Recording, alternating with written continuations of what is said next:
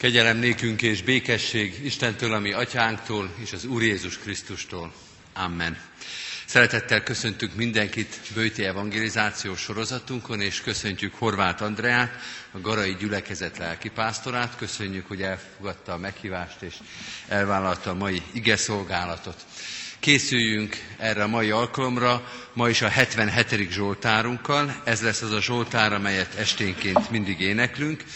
Most öt verszakot fogunk énekelni belőle, fennállva az elsőt, majd helyünket elfoglalva az ötödik, hatodik, hetedik és nyolcadik verszakokat. Tehát elsőt fennállva az Istenhez az én szómat, emelém kiáltásomat.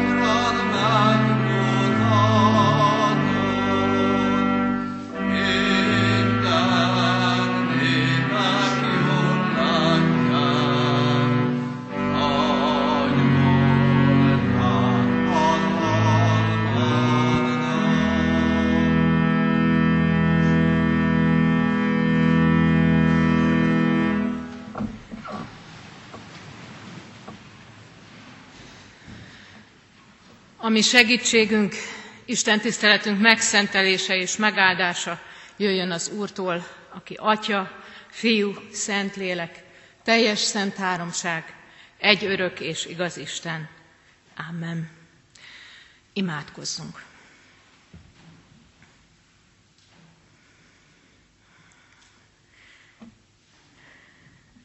Szent háromság, egy örök és igaz Isten, áldjuk és magasztaljuk a Te szent nevedet, és köszönjük, hogy itt a bőjt előestéjén együtt lehetünk a Te nevedben. Köszönjük, hogy igéd világosságába állítod az életünket. Urunk, könyörgünk, hogy amikor ebben a világosságban megmutatkoznak elesettségeink, bűneink, sok-sok nyomorúsága az életünknek, akkor ne pusztán ez maradjon bennünk, hanem az az öröm is, az afeletti öröm is a miénk lehessen, hogy a gyermekeid vagyunk, hogy megváltottak vagyunk, hogy szeretsz bennünket, mert fiadat az Úr Jézus Krisztust adtad, értünk, atyánk, szeretsz bennünket, Fiú Isten, mert nem tekintetted zsákmánynak, hogy egyenlő vagy az atyával, hanem megaláztad magadat, hűséges voltál, mint halálig, a keresztfa haláláig. Mert annyira szeretsz bennünket, Istenünk, hogy Szent lelked által itt vagy, Szentlélek Isten, magasztaljuk a nevedet, mert összekötsz bennünket az atyával és a fiúval, és felemelsz abba a magasságba, ahol minden állarc lehullik, ahol minden bűn megbocsátatik, ahol közelebb kerülünk, egyre közelebb hozzád. Amen. Hallgassuk meg Isten igéjét, Máté evangéliumának 17. részéből, a 14-től a 21. versig terjedő szakaszt olvasom. Amikor a sokasághoz értek tudnélik Jézus és tanítványai közül hárman, oda ment hozzá egy ember, térdre borult előtte, és ezt mondta, Uram, könyörülj a fiamom, mert holdkóros, és nagyon szenved, mert gyakran esik tűzbe, gyakran a vízbe is. Elhoztam őt tanítványaithoz, de nem tudták meggyógyítani. Jézus erre így válaszolt. Ó, hitetlen és elfajult nemzedék, meddig leszek még veletek? Meddig szenvedlek még titeket? Hozzátok őt ide. Ekkor Jézus rákiáltott, és kiment abból az ördög, a gyermek pedig meggyógyult még abban az órában. Akkor a tanítványok külön oda mentek Jézushoz, és megkérdezték, mi miért nem tudtuk kiűzni? Ő így válaszolt. Kis hitűségetek miatt. Bizony mondom néktek, ha akkora hitetek volna, mint egy mustármag, és azt mondanátok ennek a hegynek, menj innen oda, oda menne, és semmi sem volna nektek lehetetlen. Ez a fajta pedig nem távozik el, csak imádságra és bőjtölésre. Amen. Foglaljuk el a helyünket.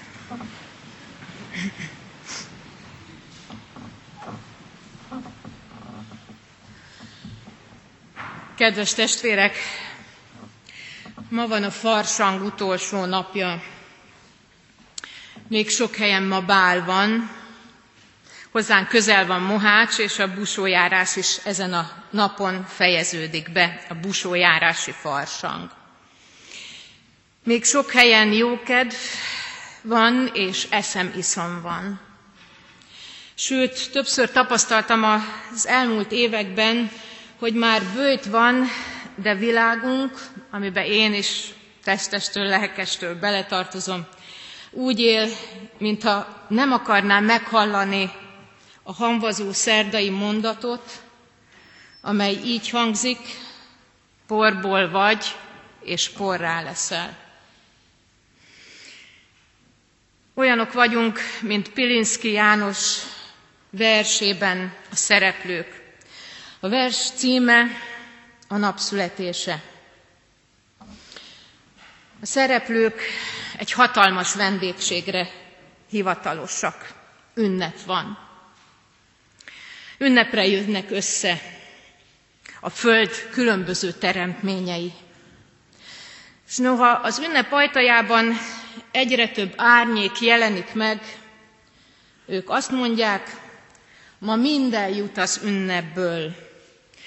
Ma mindenki jöhet, ma mindenkire hárul, esik a fény, ma mindenkinek jut az örömből, a vigasságból, ma mindenkinek jut enni és innivaló, mindenki jöhet. Az árnyékok azonban nem ünnepelni jönnek, hanem azért, hogy elvegyék az ünnepet. Hogy elvegyék a világosságot, hogy elvegyék az örömöt, és elvegyék az életet. Sötétséget és halált hoznak. Mit kezdünk az életünket fenyegető erőkkel? Hogyan tudunk helytállni az életünket fenyegető erőkkel szemben? A betegségekkel szemben, a tragédiákkal, a végső nagy tragédiával, a halállal szemben. Mert ezeknek nincsen ünnep. Át és átszövik az életünket. A bőjt höz közeledve, tehát így értettem én ennek az imént felolvasott evangéliumi ige szakasznak a kérdését. Hogyan állunk a velünk szemben lévő kísértésekkel, az életünket fenyegető erőkkel, a tragédiákkal. Az imént felolvasott szakaszból talán az első válasz így hangzik, hogy menekülőre fogjuk mert tudjuk, hogy erősebbek nálunk. Úgy gondoljuk, hogy kikerülhetjük az összeütközést. Szégyen a futás, de hasznos, halljuk a közmondás szavait. De elkerülhetjük-e a velük való szembenézést? Jézus három tanítványával, Péterrel, Jánossal és Jakabbal a táborhegyen tartózkodik, ahol Illés és Mózes is megjelenik. És aztán azt mondják a tanítványok közül, a tanítványok hangjaként Péter azt mondja Jézusnak, Uram, jó nekünk itt lenni, építsünk egy hajlékot neked, Mózesnek, Illésnek, nekünk még hajlék se kell, mert annyira jó, ami itt van. Ne menjünk vissza a küzdelmek helyére, ne menjünk vissza a megpróbáltatások helyére, ne menjünk vissza a megpróbáltatások világába, a szenvedésekkel át meg átszőtt világba. Itt minden olyan jó, itt minden olyan egyszerű, olyan világos, olyan egyértelmű. Maradjunk itt. Aki még ezt nem érezte át, vagy nem gondolta egyszer is az életében, annak még valószínű nagyon kevés a tapasztalata. Talán még nagyon a gyermeki léte elején van. Itt csak felnőtteket látok most jobbára. Azt gondolom, hogy mindenki az. Talán mi magunk is többször éreztünk már így, ahogyan Péter, János és Jakab milyen jó lenne, ha ezt a pillanatot, amiben most minden olyan egyértelmű, olyan tiszta, olyan megkérdőjelezhetetlen, amire semmi árnyék és semmi gonoszságnak pecsétje nem vetül, milyen jó lenne itt maradni, ezt megőrizni, ezt rögzíteni, ezt a pillanatot. Milyen jó lenne, ha nem múlna el, de hogyha elmúlik, és legalább az örömét, a békességét, az ünnepi hangulatát magunkkal tudnánk vinni.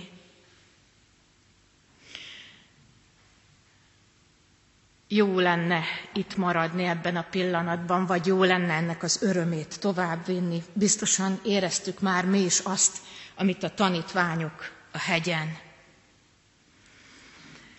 mintha két világ lenne. A táborhegy virága, világa, a fény, a dicsőség világa, meg a halál, a szenvedés, a próba világa. Ösztönösen is a táborhegy világához akarunk tartozni, mint Péter, János és Jakab, a farsang világához szeretünk tartozni. Ez akkor is így van, hogyha azt mondjuk, hogy mi tulajdonképpen nem szeretjük a farsangot, mert nem szeretjük ezt a nagy, beöltözős, állarcos, bálos maskarát, de hogy nem szeretjük. Csak talán más, hogy az egész életünk sokszor legalábbis így gondoljuk egy nagy farsang, ahol beöltözünk, átöltözünk, valamiféle állarcokat rakunk magunkra, és aztán vége a farsangnak, amikor ezeket az állarcokat, ezeket a ruhákat le kell magunkról venni. Bennünk van, bennünk egyesül a fény az árnyékkal, a dicsőség a szégyennel, az élet a halállal. Jézus miközben lefelé jönnek a hegyről, erről a benne és bennünk egyesülő világról beszél, haláláról szól ismét. Nem hagyva kibúvott a tanítványok számára, azt mondja, így fog szenvedni az ember fia is. És ekkor megérkeznek a hegy lábához, ahol egy apa várja őket a beteg gyermekével, a halál árnyékában élő gyermekével, a halál árnyékában élő szülő, a halál árnyékában élő gyermekével várja Jézust és a tanítványait. Félve, fájdalomtól, félelemtől, reménytelenségtől elgyötörten várja Jézust. Kicsiben a világ másik arca. Ha eddig a szavak kibúvót jelentettek volna is a tanítványok számára, most az élet a maga leplezetlen drámaiságában lép eléjük. Gyermek, aki az életével is a halált szolgálja. Aki nem tud beszélni, aki elveszítette az egyéniségét, aki képtelen kapcsolatokat teremteni, akit mindenki cselekvése tárgyaként kezel, különösen is a gonosz erő, a gonosz lélek. Az életellenes erővel szemben a másik magatartást éppen ott érhetjük tetten, amikor leérnek a tanítványok hárman Jézussal. A tanítványok másik része lent maradt, jól tudjuk, a hegy lábánál. Ők azok, akik megpróbálják először ezt a fiút meggyógyítani. Megpróbáljuk a magunk erejével, vagy erejéből legyőzni a rosszat. Talán nem én vagyok az egyetlen, aki úgy reagál a segítség kérő emberre, hogy elkezd gondolkodni, Ilyenkor minden erőmet megfeszítem, hogyan lehetne segíteni, kapcsolatokon gondolkodok, összeköttetéseken, megbízható orvosokon, és persze a számról sokszor nem tud elfogyni a jó tanács. Hogy mit is kéne tenni, hogyan is kéne tenni, hogyan kéne viszonyulni ettől kezdve az élethez, a segítséget kérő embernek. Kapkodok fűhöz, fához. Pótcselekvésekbe kezdünk. Nem látjuk, hogy hitünknek kellene mustármagnyinak lenni, írja Fekete Ágnes a Bőti Áhítatos könyvében. Hitünk helyett ügyességünket próbáljuk edzeni, majd mi meggyógyítjuk a gyermeket. Legalább megpróbáljuk, írja. Egy próbát megér, mi is mondjuk sokszor, próba szerencse. Az élet azonban nem próbajáték. Nem olyan, mint a színház, ahol el lehet ezerszer próbálni. Egy felvonásos, próba nélküli, és rögtön ránk irányul a színpad fénye.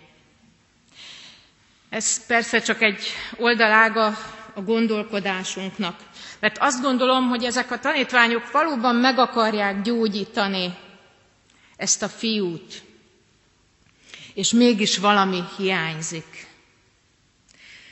A mustármagnyi hit, így mondja Jézus. A mustármagnyi hit az Istenben, aki képes legyőzni a betegséget. Maguk sem hittek a gyógyulásban. Sányszor vagyunk így betegek ágyánál megállva, lelkészként is, meg látogatóként, meg hozzátartozóként.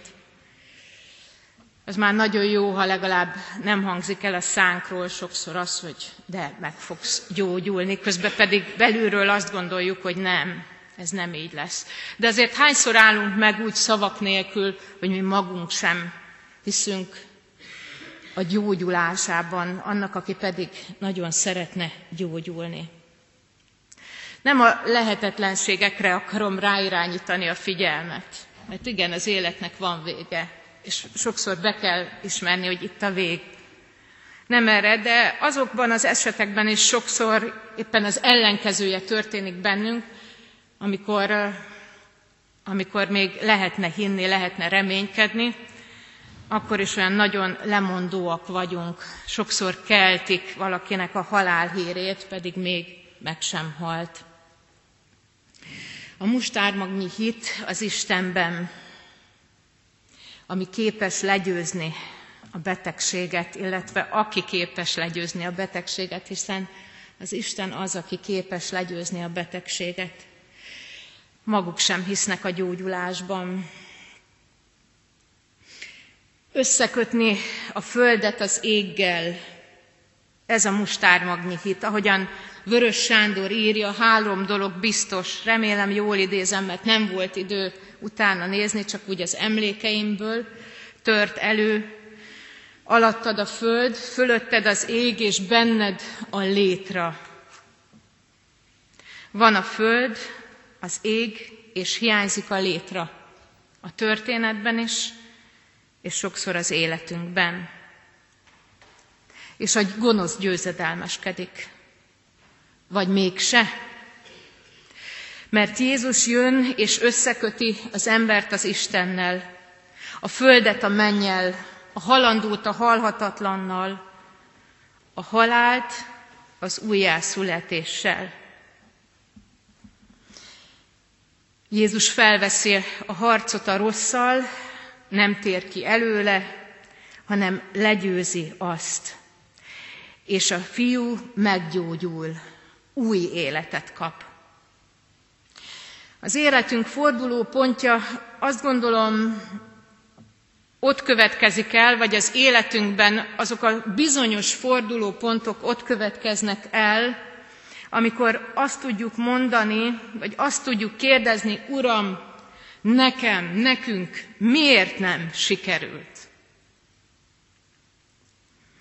Amikor nem akarok menekülni többé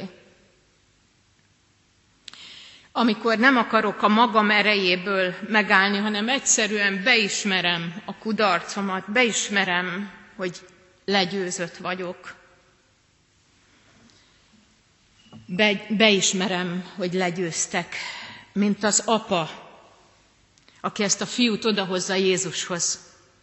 Márk evangélista feljegyzi, hogy azt mondja az apa, hiszek, segíts hitetlenségemen, az apa vitte jobbra-balra mindenhova, és aztán Jézusnál köt ki, de maga sem hiszi, és azt is kérdezi, hogy ha tudsz valamit segíteni, én már lemondtam, meg abban se vagyok biztos, hogy te tudsz, de ha tudsz valamit, Jézus válasza felszabadító, minden lehetséges annak, aki hisz. És akkor az apából feltör ez a, ez a bizonyosság, ez a mustármagnyi hit, Hiszek, segíts hitetlenségemen. Talán ennyi, ami tőlünk is jöhet. Talán ennyi, ami megteremtik közöttünk és az ég között azt a bizonyos létrát, ami mások is fel tudnak kapaszkodni az Úrhoz. Jézus feltárja a gonoszszal szembeni helytállás új lehetőségét, amikor a tanítványok megkérdezik, Uram, nekünk miért nem sikerült?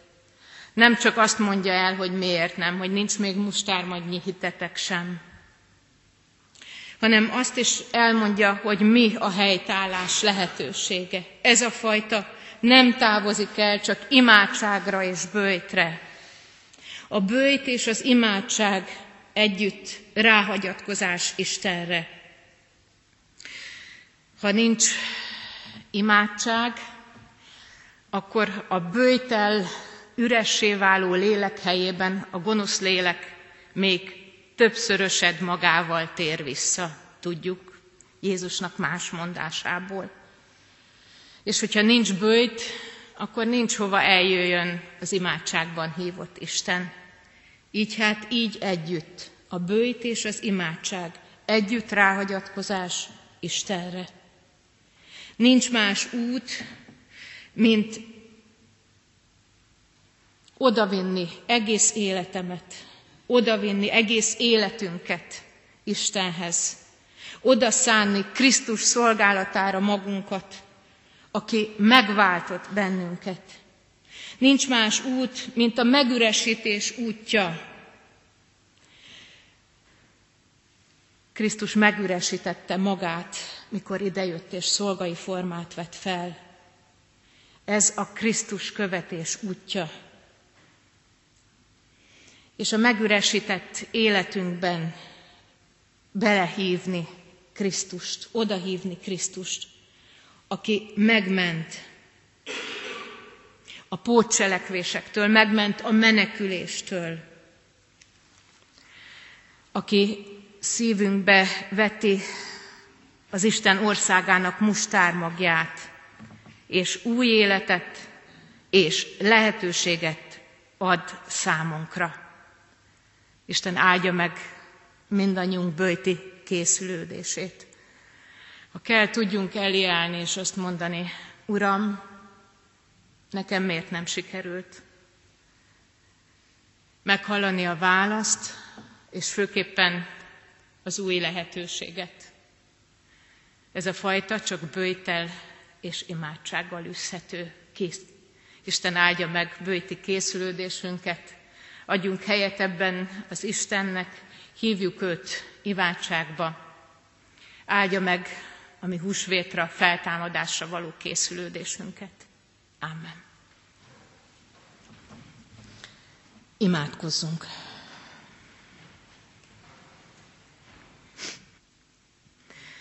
Úrunk Jézus Krisztus, áldunk téged, mert te nem menekültél hanem szembeszálltál a rosszal.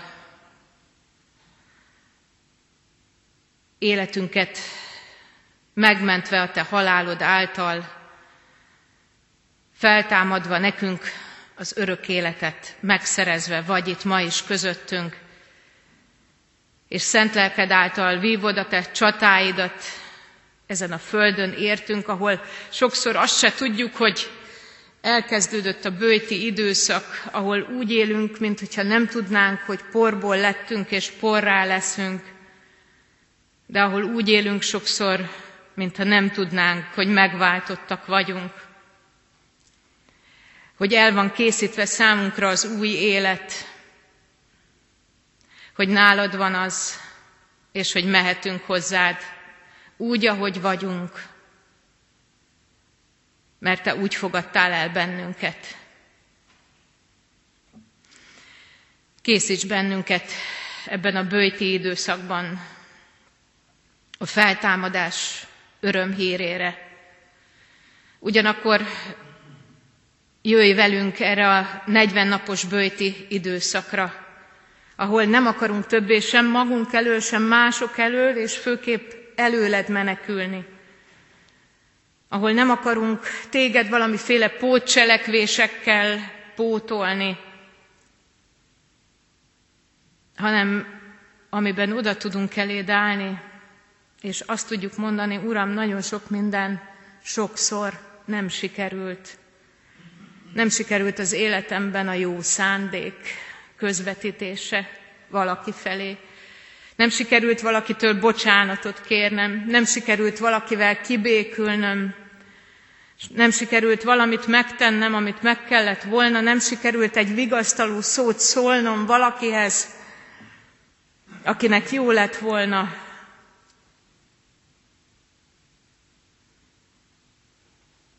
Sok minden nem sikerült, de áldalak, mert hozzá tartozom. Áldalak, mert te megváltottál. Áldalak, mert elfogadtál, és segíts elfogadni magamat olyannak, amilyen vagyok, de mindenek előtt megváltottnak. Amen. Mondjuk el együtt az Úrtól tanult imádságot.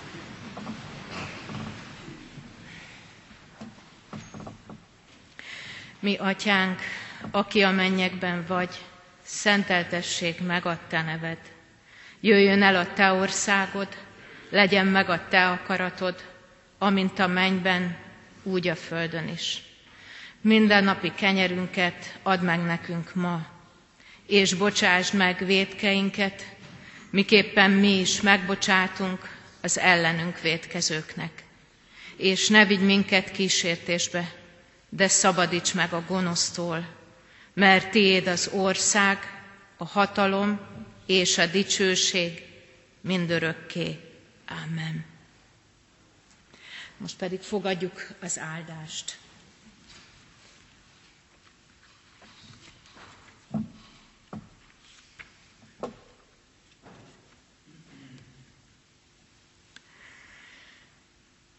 Boríts be minket, Istenünk, reményruhába, őrizd az úton, és taníts szeretetedből szeretni.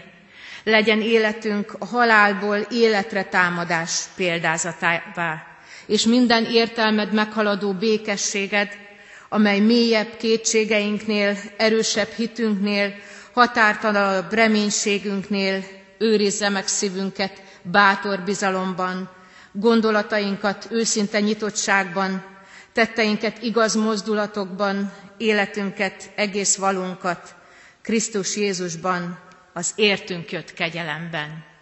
Az atyának kegyelme, a fiúnak szeretete, és a Szentlélek közössége maradjon minnyáján ti véletek. Amen. A záró ének a 200. ének lesz. Ó, maradj kegyelmeddel, mi velünk Jézusunk. Így kezdődik ez az énekünk. Mm.